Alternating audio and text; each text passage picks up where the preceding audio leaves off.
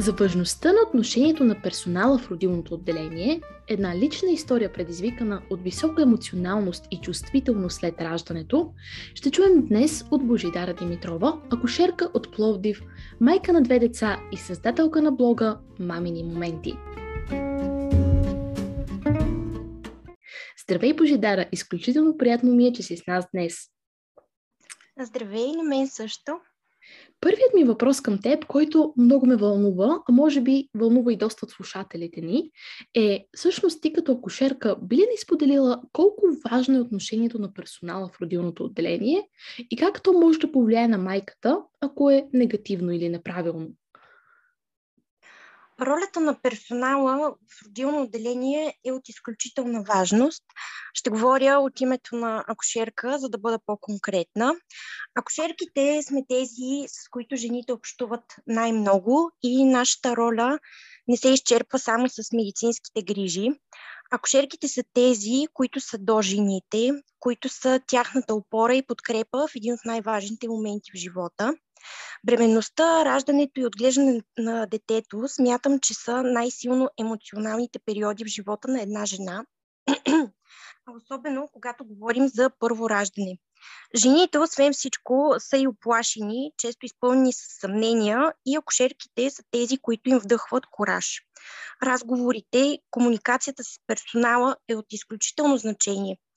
Винаги по време на работа, аз работих в родилно отделение, съм изслушвала жените, съветвала и подкрепила. Дори най-обикновен разговор и изречение от типа «Браво, справиш се чудесно» или «Не се притеснявай, това е нормално», оказват огромно влияние върху майката.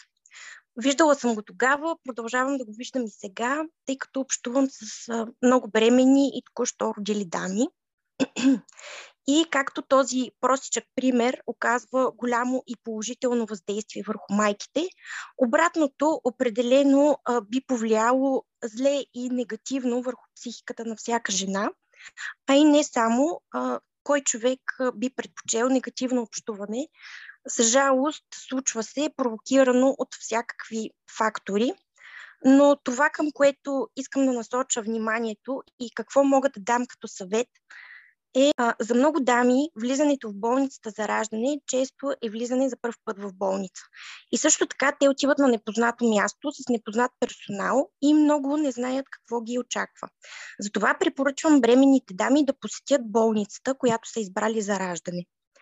В някои от тях в, някои болници се организират дни на отворените врати и по този начин могат да се запознаят и с обстановката, и с персонала, както и с вътрешния ред. Сега в тези времена и ситуацията с COVID, не знам каква е организацията, но съветът ми е дамите да разучат. Аз съм на мнение, че колкото повече информация и сигурност, например запознаване с персонала, мястото, а, има една жена, толкова по-уверена ще бъде тя, страхът ще намалее и ще бъде предпоставка за едно позитивно преживяване в родилна зала и родилно отделение. Това е един наистина много добър съвет, който, разбира се, ако не се намирахме в пандемия, може би много от слушателките биха могли да приложат, ако очакват бременност в близките месеци. Но всъщност болницата, в която ти си работила, имаше ли такава практика майките да могат да дойдат и да се запознаят с обстановката и с персонала?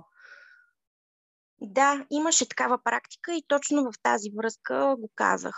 Защото имаше така голям интерес към това, идваха доста жени, задаваха своите въпроси, развеждахме ги и в родилна зала, и в отделението, показвахме им залите пред родилна зала, самата родилна зала, показахме стаите, в които ще бъдат настанени след това.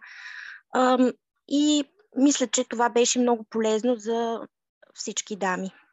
Страхотно, наистина. Наистина е много важно да си дадем сметка, че това са именно първите дни след раждането и ролята на персонала и най-вече на акушерките е изключително отговорна. Още повече поради фактата и като ти както спомена, те са първите хора, които прекарват най-много време с новите майки. Изключително ти благодаря за съветите. Сега ще ми бъде малко по-любопитно да разбера за една твоя случка, за която предстои да ни разкажеш. Всъщност, поради хормоналните промени след раждането, при майките се появяват много по-силна чувствителност и лесна смяна на настроения. Това може да подпомогне нивото на притеснение, дори при някои не толкова значителни и дребни ситуации, или пък да спомогне за това да не се разбираме с хората около нас. А от своя страна, всички тези неща могат да доведат и до постпартална депресия. Ти си имала една такава подобна ситуация след раждането на твоята дъщеря, Рая. Би ли ни разказала повече за нея?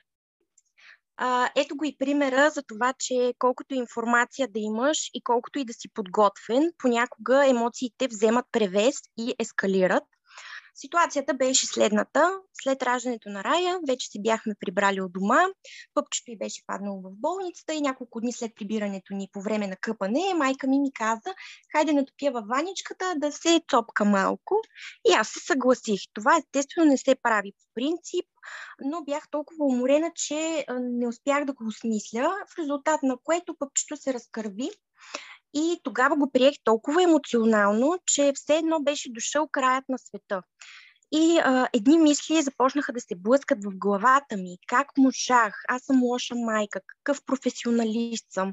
Срамота, м- край м- и така нататък. А, разбира се, последвано от рев, стягане в гърдите. Много драматично го приех. Нещо, което не би ми се случило по принцип. А, направих от нищо нещо, но тогава наистина чувствата бяха толкова силни. За щастие, разбира се, ми бяха нужни няколко часа, за да се опомня, но определено ще си спомням тази случка цял живот. Добре, всъщност, ти си успяла да се осъзнаеш и да спреш да се самообвиняваш. Нещо, което понякога е много коварно за майките. Това да смятат, че не са толкова добри в майчинството и така нататък. Обаче много майки не успяват да, да осъзнаят, че не бива да правят това нещо и да се самообвиняват, ами просто да приемат гре, подобна грешка. Какво би ги посъветвала, ако се намират в подобна ситуация и изпитват подобни емоции? Ами, след като преживеем емоцията и се поуспокоим, на първо място, според мен, трябва да опитаме да спрем а, налудните мисли. Например, да си кажем, чакай сега, защо го мисля това?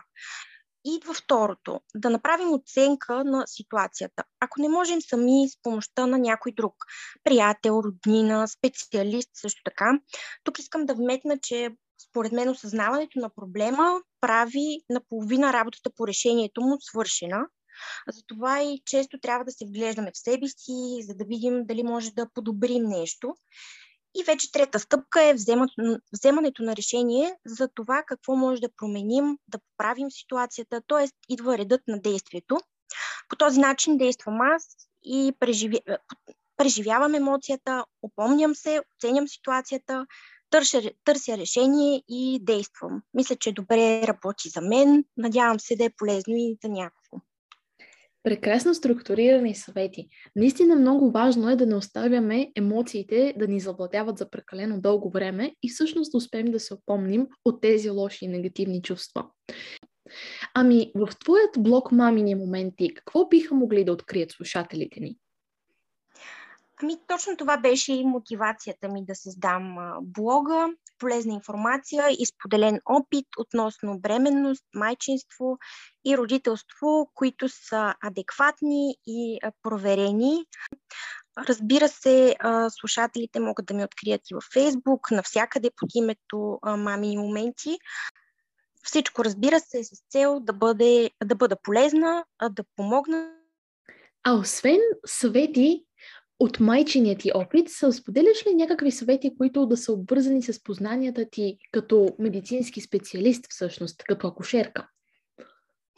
Да, да, разбира се. Това са повечето ми публикации в блога. В блога може да откриете в раздел бременност, в раздел майчинство. Там има и доста съвети, които, разбира се, са пречупени през медицинският ми опит. Като за финал, би ли ни споделила кой е твоят любим спомен от майчинството? Най-най-любимият ми спомен и нещо, което ще помня за цял живот, това е срещата на Рая и Влади. Първата им среща, когато вече се прибрахме от дома. Моята свекърва ме беше посъветвала, че когато се роди второ детенте, трябва да донесе то подарък от родилното на по-голямото. И в случая аз сложих един шоколад в порт бебето, с което го пренесохме. И вече когато го оставихме вкъщи в креватчето, повиках Рая и казах, Рая, ето виж, Влади ти е донесъл подарък от родилното. И тя сякаш видя дядо Коледа, толкова се зарадва, толкова беше щастлива, изпадна в възторг, каза, ама той знае, че обичам шоколад. Леле, колко съм щастлива, най-доброто братче, о, братко мили. И просто толкова истинска и чиста детска емоция, че наистина винаги ще я помня, винаги ще ми е в сърцето и дори като си я припомням, така ми се насълзяват очите. Но истината е, че всеки един ден е изпълнен с истинско щастие, макар и да има някои предизвикателства, винаги на края на деня заспиваш щастлив. Един наистина много трогателен момент. Благодаря ти, че го сподели с нас. Това, между другото, би могло да се приложи като много добър съвет, тъй като много често по-големите дечица с недоволството от това, че има много малко човече в къщи и може би на тях ще им се обръща по-малко внимание.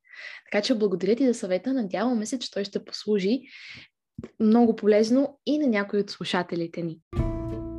Аз съм Ани Ковачева, а вие бяхте с Mom Talks. Ако този епизод ви е харесал, не забравяйте да ни последвате в Spotify, YouTube и Anchor, както и да споделите епизода в социалните мрежи и с ваши познати. thank you